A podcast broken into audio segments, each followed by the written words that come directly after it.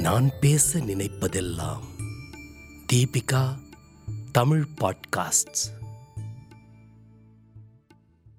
தலைப்பு நோயற்ற இந்தியாவே ஈடற்ற இந்தியா. எழுதியவர் சுரேஷ் பால்.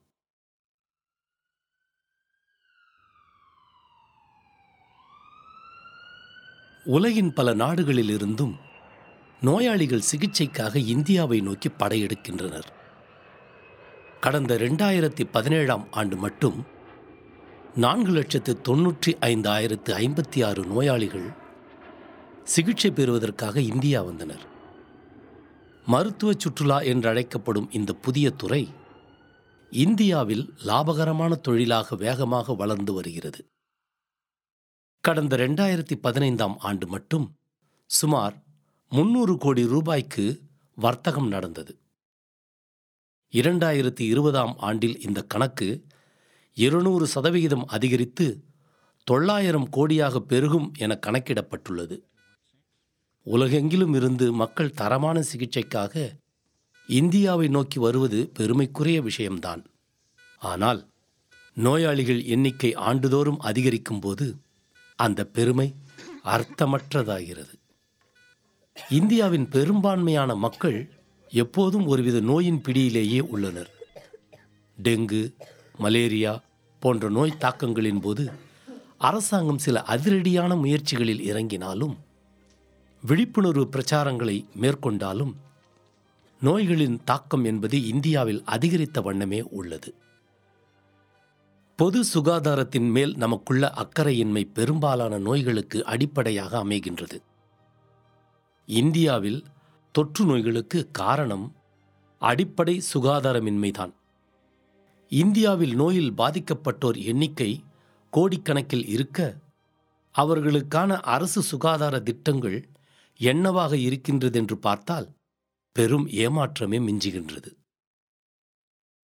தன் குடிமக்களின் உடல் நலத்திற்காக இந்திய அரசு செலவிடும் தொகை உலகின் பல நாடுகளில் செலவிடப்படும் தொகைகளோடு ஒப்பிடும்போது மிக மிக குறைவு.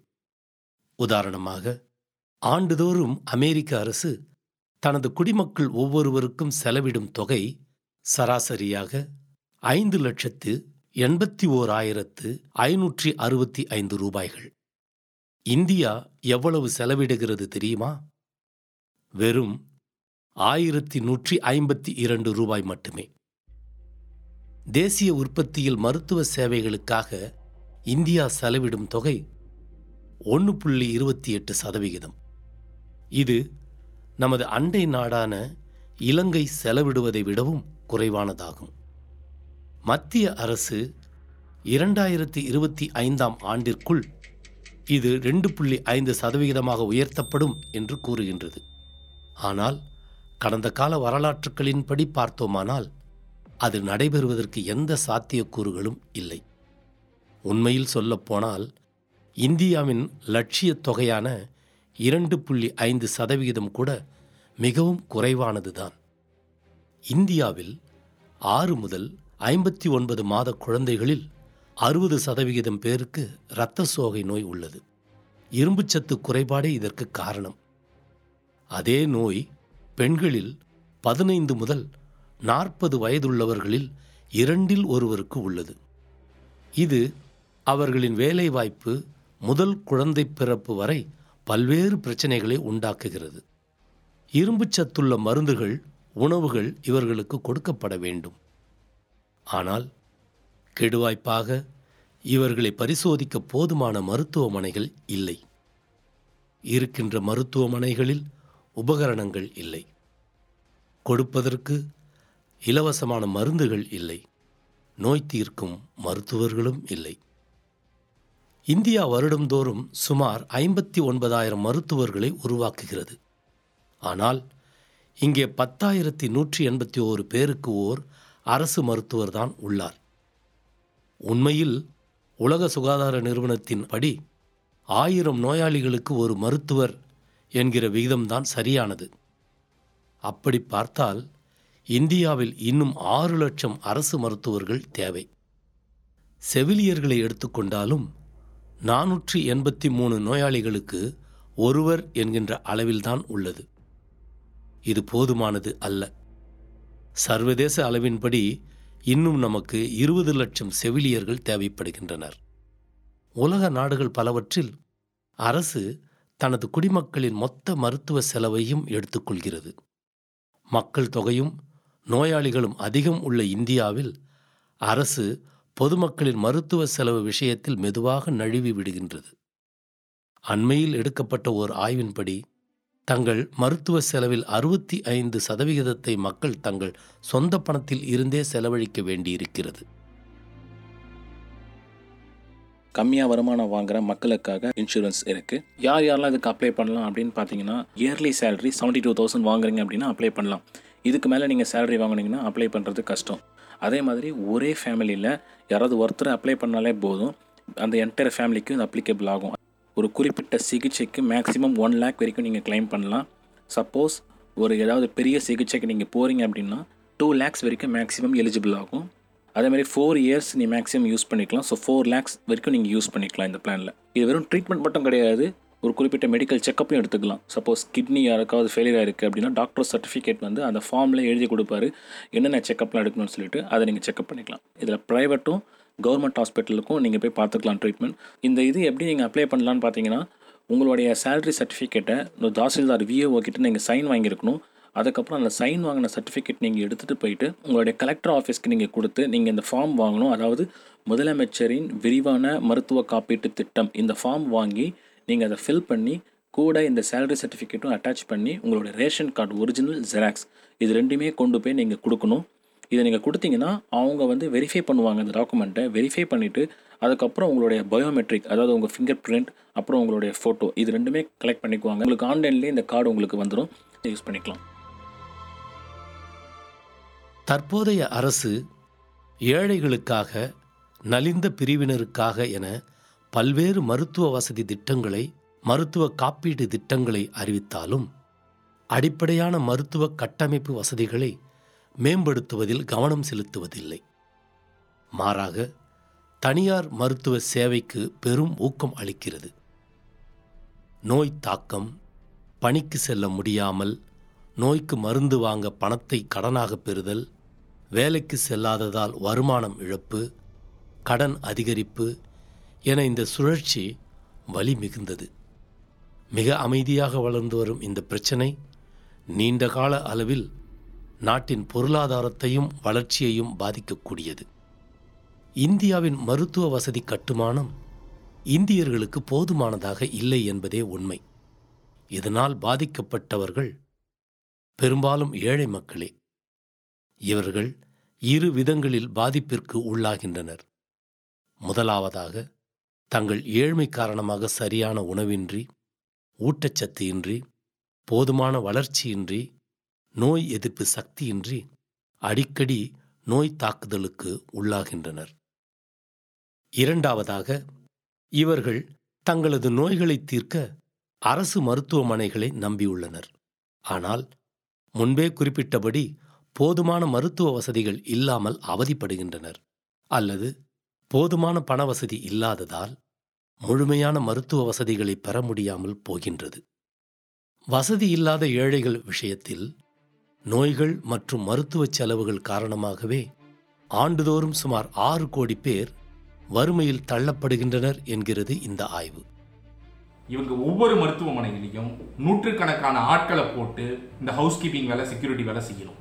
ஆனால் இவங்க என்ன செஞ்சுட்டு இருக்காங்க அப்படின்னு பார்த்தீங்க அப்படின்னு சொன்னால் ஒரு நூறு பேர் இருக்க வேண்டிய இடத்துல எழுபது பேர் எழுபத்தஞ்சு பேர் போட்டுட்டு மீதி இருபத்தஞ்சு பேருக்கு பொய்யான பெயர்களை எழுதி இவங்க வந்து சம்பாதிச்சிட்டு இருக்காங்க. இல்லாத ஆட்கள் இருக்கிறது போல எழுதி இது வந்து அரசு சுகாதாரத்துறையில் பில்லிங் பண்ணுறதுக்காக அதிகமாக கூடுதல் பில்லிங் செய்வதற்காக எழுதப்படுகின்ற தனியான ஒரு அட்டண்டன்ஸ் ரெஜிஸ்டர் ஒவ்வொரு மருத்துவமனையிலையும் ரெண்டு அட்டண்டன்ஸ் ரெஜிஸ்டர் இருக்குது இந்த மாதிரி ஒன்று சம்பளம் கொடுப்பதற்காகவும் இன்னொன்று அரசாங்கத்தை பில்லிங் பண்ணுறதுக்காகவும் பயன்படுது இந்த மாதிரி ஒவ்வொரு மருத்துவமனையிலையும் ஏற்பட்டதுனால கடந்த மூணு வருஷத்தில் ஏற்பட்ட இழப்பு மட்டும் முப்பத்தஞ்சு கோடி ரூபாய். இதற்கப்புறமாவது லஞ்ச ஒழிப்புத்துறை தூக்கத்திலிருந்து எழுந்து இவங்க மேலே கேஸ் ஃபைல் பண்ணுவாங்களா அப்படிங்கிறது பார்க்கணும். இன்று மருத்துவம் கார்ப்பரேட்டுகளின் வசம் மாறி வருகின்றது. மருத்துவம் என்பது பெரும் வணிகம் என்பதாக மாறிவிட்ட காலத்தில் நாம் வாழ்கிறோம். கார்ப்பரேட்டுகள் இத்தொழிலில் ஏகமாய் முதலீடு செய்து பல மடங்கு லாபம் பெற பார்க்கின்றனர். அது மட்டுமல்ல தனியார் மருத்துவர்கள் குறிப்பிட்ட வகை மருந்துகளையே பரிந்துரை செய்ய வற்புறுத்தப்படுகின்றார்கள். ஸ்கேன் போன்ற பல்வேறு பரிசோதனைகளை நோயாளிகள் மேல் சுமத்துகின்றனர்.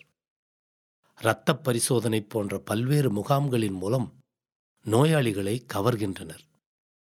நாளடைவில் உடல் நலக்குறைவு ஏற்படும் எவருமே அத்தகைய சிகிச்சை முறைதான் சரியானது என்பது போல நம்ப வைக்கப்படுகின்றனர்.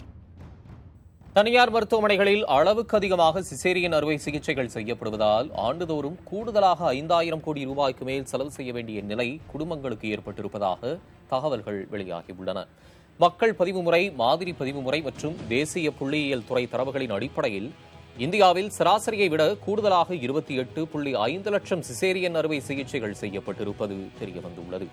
இவ்வாறு செய்யப்பட்ட ஒவ்வொரு அறுவை சிகிச்சைக்கும் சராசரியாக சுமார் பதினெட்டாயிரம் ரூபாய் கூடுதலாக செலவானதாகவும் கணக்கிடப்பட்டுள்ளது. அதன்படி ஓராண்டில் கூடுதலாக ஐந்தாயிரத்து நூற்று முப்பது கோடி ரூபாய் செலவிடப்பட்டுள்ளது. அரசு மருத்துவமனைகளில் குழந்தை பிறப்புகளில் பதினேழு சதவீதம் மட்டுமே சிசேரியன் அறுவை சிகிச்சை மூலம் செய்யப்படுவதாகவும் அதே நேரம் தனியார் மருத்துவமனைகளில் ஐம்பத்து ஐந்து சதவீதம் பிறப்புகள் சிசேரியன் அறுவை சிகிச்சை மூலம் நடைபெறுவதாகவும் தெரிகிறது. இந்தியாவில் மொத்தமாக சிசேரியன் சிகிச்சை அளவு தொடர்ந்து அதிகரித்து வருகிறது. இரண்டாயிரத்து ஐந்து இரண்டாயிரத்து ஆறாம் ஆண்டில் ஒன்பது சதவீதமாக இருந்த சிசேரியன் அறுவை சிகிச்சைகள் இரண்டாயிரத்து பதினைந்து பதினாறாம் ஆண்டில் பதினெட்டு சதவீதமாகவும் சமீபத்திய அறிக்கையின்படி இருபத்தி எட்டு சதவீதமாகவும் அதிகரித்திருப்பது அதிர்ச்சி அளிக்கிறது. தமிழகத்தை பொறுத்த அளவில் எந்த ஒரு அரசியல்வாதியும் முதலமைச்சர் உட்பட தங்கள் நோய்களுக்கு அரசு மருத்துவமனைகளை நாடுவதில்லை என்பதிலிருந்து அரசாங்கம் பொது சுகாதாரத்திற்கும் பொதுமக்களின் மருத்துவ வசதிகளுக்கும் என்ன செய்து வருகின்றது என்பதை புரிந்து கொள்ளலாம். இந்தியாவின் மருத்துவ தேவையோ அதிகம். ஆனால் இந்திய அரசோ அது பற்றி எந்த கவலையுமின்றி உள்ளது. நாட்டு மக்களின் நலம் என்பது அதன் பொருளாதார வளர்ச்சியோடு பின்னி பிணைந்தது. நாட்டு மக்கள் ஆரோக்கியமாக இருக்கும்போது உற்பத்தி பெருகும் வளர்ச்சி ஏற்படும். இதை உணர்ந்துதான் பெரும்பாலான நாடுகள் இந்த விஷயத்தில் அக்கறையோடு அதிக கவனம் செலுத்துகின்றன. நாட்டின் பொது உற்பத்தியில் அதிக தொகையை மருத்துவ கட்டுமானங்களில் செலவிடுகின்றனர். நோய்வாய்ப்பட்டுள்ள இந்திய பொது மருத்துவத்துறையை எவ்வாறு சரி செய்யலாம்? இது குறித்து ஆய்வு செய்த நிறுவனங்கள் கொடுக்கும் வழிமுறைகள் என்னென்ன? இதை எப்படி இம்ப்ரூவ் பண்ணலாம் அப்படின்னு பார்க்கும் பொழுது சில அண்டை நாடுகள்ல பாத்தீங்கன்னா இப்ப தாய்லாந்துல பத்து புள்ளி ரெண்டு. இதே மலேசியால பதிமூணு புள்ளி மூணு. வியட்நாம்ல பதிமூணு புள்ளி ஆறு. அப்போ அவங்க என்ன பண்றாங்க? நம்ம என்ன பண்ணல? அப்படின்ற ஒரு நோக்கம் இருக்கணும். இன்னும் மூன்று வருடங்களுக்குள் இந்த இண்டெக்ஸ் நம்ம வந்து ஒரு சேஃப் ஜோனுக்கு போயிடுவோன்ற ஒரு இலக்கை தீர்மானிப்போம். தார்பாயின் கிடைக்காதனால இந்த மழை பெய்யுற காலத்துல நெல்கள் பாழாகி கொண்டிருக்கின்றன அப்படின்னு நம்ம பாக்குறோம் அதாவது ப்ரொடியூஸ் பண்றது ஒண்ணு. அந்த ப்ரொடக்ஷனை சேவ் பண்ணும்ல அதை சேவ் பண்ணலைன்னா எப்படி அதை அதனுடைய தன்மையை மாறாதா? அது கெட்டு போகாதா? அதே மாதிரி அதை ஒழுங்கான முறையில உணவு உண்பவர்கள் கிட்ட சேர்க்கணும். மொத்தமுமே செயின் ரியாக்ஷன் எந்த பாயிண்ட்ல அது விளையுதோ எந்த பாயிண்ட்ல அது உண்ணப்படுதோ அது வரைக்க நமது அனைத்து வழிமுறைகளும் சாத்தியமாக இருந்தால் மட்டுமே நிறைவை காண முடியும். இதை வந்து நம்ம வந்து ஒரு தொலைநோக்கு பார்வையில ஒரு கான்சென்ட்ரேட்டட் எஃபர்ட்டா நம்ம கொண்டு போனோம் முதற்கட்டமாக அரசு பொது மருத்துவத்திற்காக செலவிடும் தொகையை குறைந்தபட்சமாக ஒன்று புள்ளி அறுபத்தி எட்டு சதவிகிதத்தில் இருந்து இரண்டு புள்ளி ஐந்து சதவிகிதமாக உயர்த்த வேண்டும்.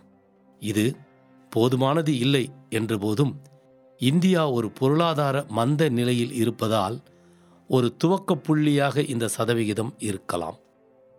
இரண்டாவதாக இதற்கான தொகை என்பது பயனாளிகளின் கட்டணத்தில் இருந்து எடுக்கப்படக்கூடாது. பொது மருத்துவ சேவை முற்றிலும் இலவசமாக்கப்பட வேண்டும். மூன்றாவதாக தேசிய அளவிலான மருத்துவ அமைப்பு ஒன்று உருவாக்கப்பட வேண்டும். தமிழ்நாட்டில் ஏற்கனவே பொது மருத்துவத்திற்கான தனியான துறை அமைக்கப்பட்டு செயல்பட்டு வருகின்றது. இதுபோன்ற தேசிய அளவில் அமைக்கப்பட திட்டங்கள் தீட்டப்பட்டு தேவைகள் நிறைவேற்றப்பட வேண்டும். நம்முடைய தேவைகளான மருத்துவர்கள் செவிலியர்களை உருவாக்கும் வண்ணம் மருத்துவக் கல்லூரிகளும் பிற அமைப்புகளும் மருத்துவமனைகளும் ஆரம்ப சுகாதார மையங்களும் உருவாக்கப்பட வேண்டும். குறிப்பாக கிராமப்புறங்களும் பின்தங்கிய பகுதிகளும் முன்னுரிமை பெற வேண்டும். அடுத்ததாக மருந்துகளை மொத்தமாக கொள்முதல் செய்ய வேண்டும். இதன் மூலம் மிக குறைந்த விலையில் மருந்துகளை வாங்க முடியும். மருந்துகளை இலவசமாக கொடுக்கவும் முடியும். பங்களாதேஷ் போல மருந்துகளை தயாரிக்கும் கம்பெனிகள் தனது பிராண்ட் பெயர்களில் மருந்துகளை விற்பனை செய்ய தடை விதிக்க வேண்டும். மருந்துகளை அவற்றின் பெயரில் மட்டுமே விற்பனை செய்வதன் மூலம் படிக்காத மக்களும் மருந்துகள் குறித்த குழப்பங்கள் குறைவதோடு மருந்துகளின் விலையும் குறையும். பல கோடி ஏழை மக்கள் இதன் மூலம் பயனடைய முடியும். எய்ம்ஸ் மருத்துவமனைக்கு அடிக்கல் நாட்டி இரண்டு வருடங்கள் ஆகப் போகிறது. ஆனால் இன்னும் அதற்கான கட்டுமான பணிகள் கூட துவக்கப்படவில்லை.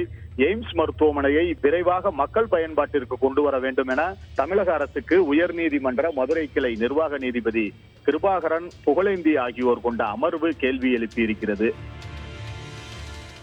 பொது மருத்துவமனையின் கட்டமைப்பில் உடனடியாக பல்வேறு மாற்றங்கள் தேவை.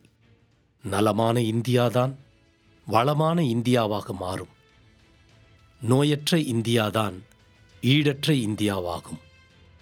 வாழ்க வளமுடன். நீங்கள் கேட்ட இந்த வலையொலி அரும்பு மாத இதழ் கட்டுரையிலிருந்து எடுக்கப்பட்டது. வாங்கி படிப்பீர் அரும்பு மாத இதழ்.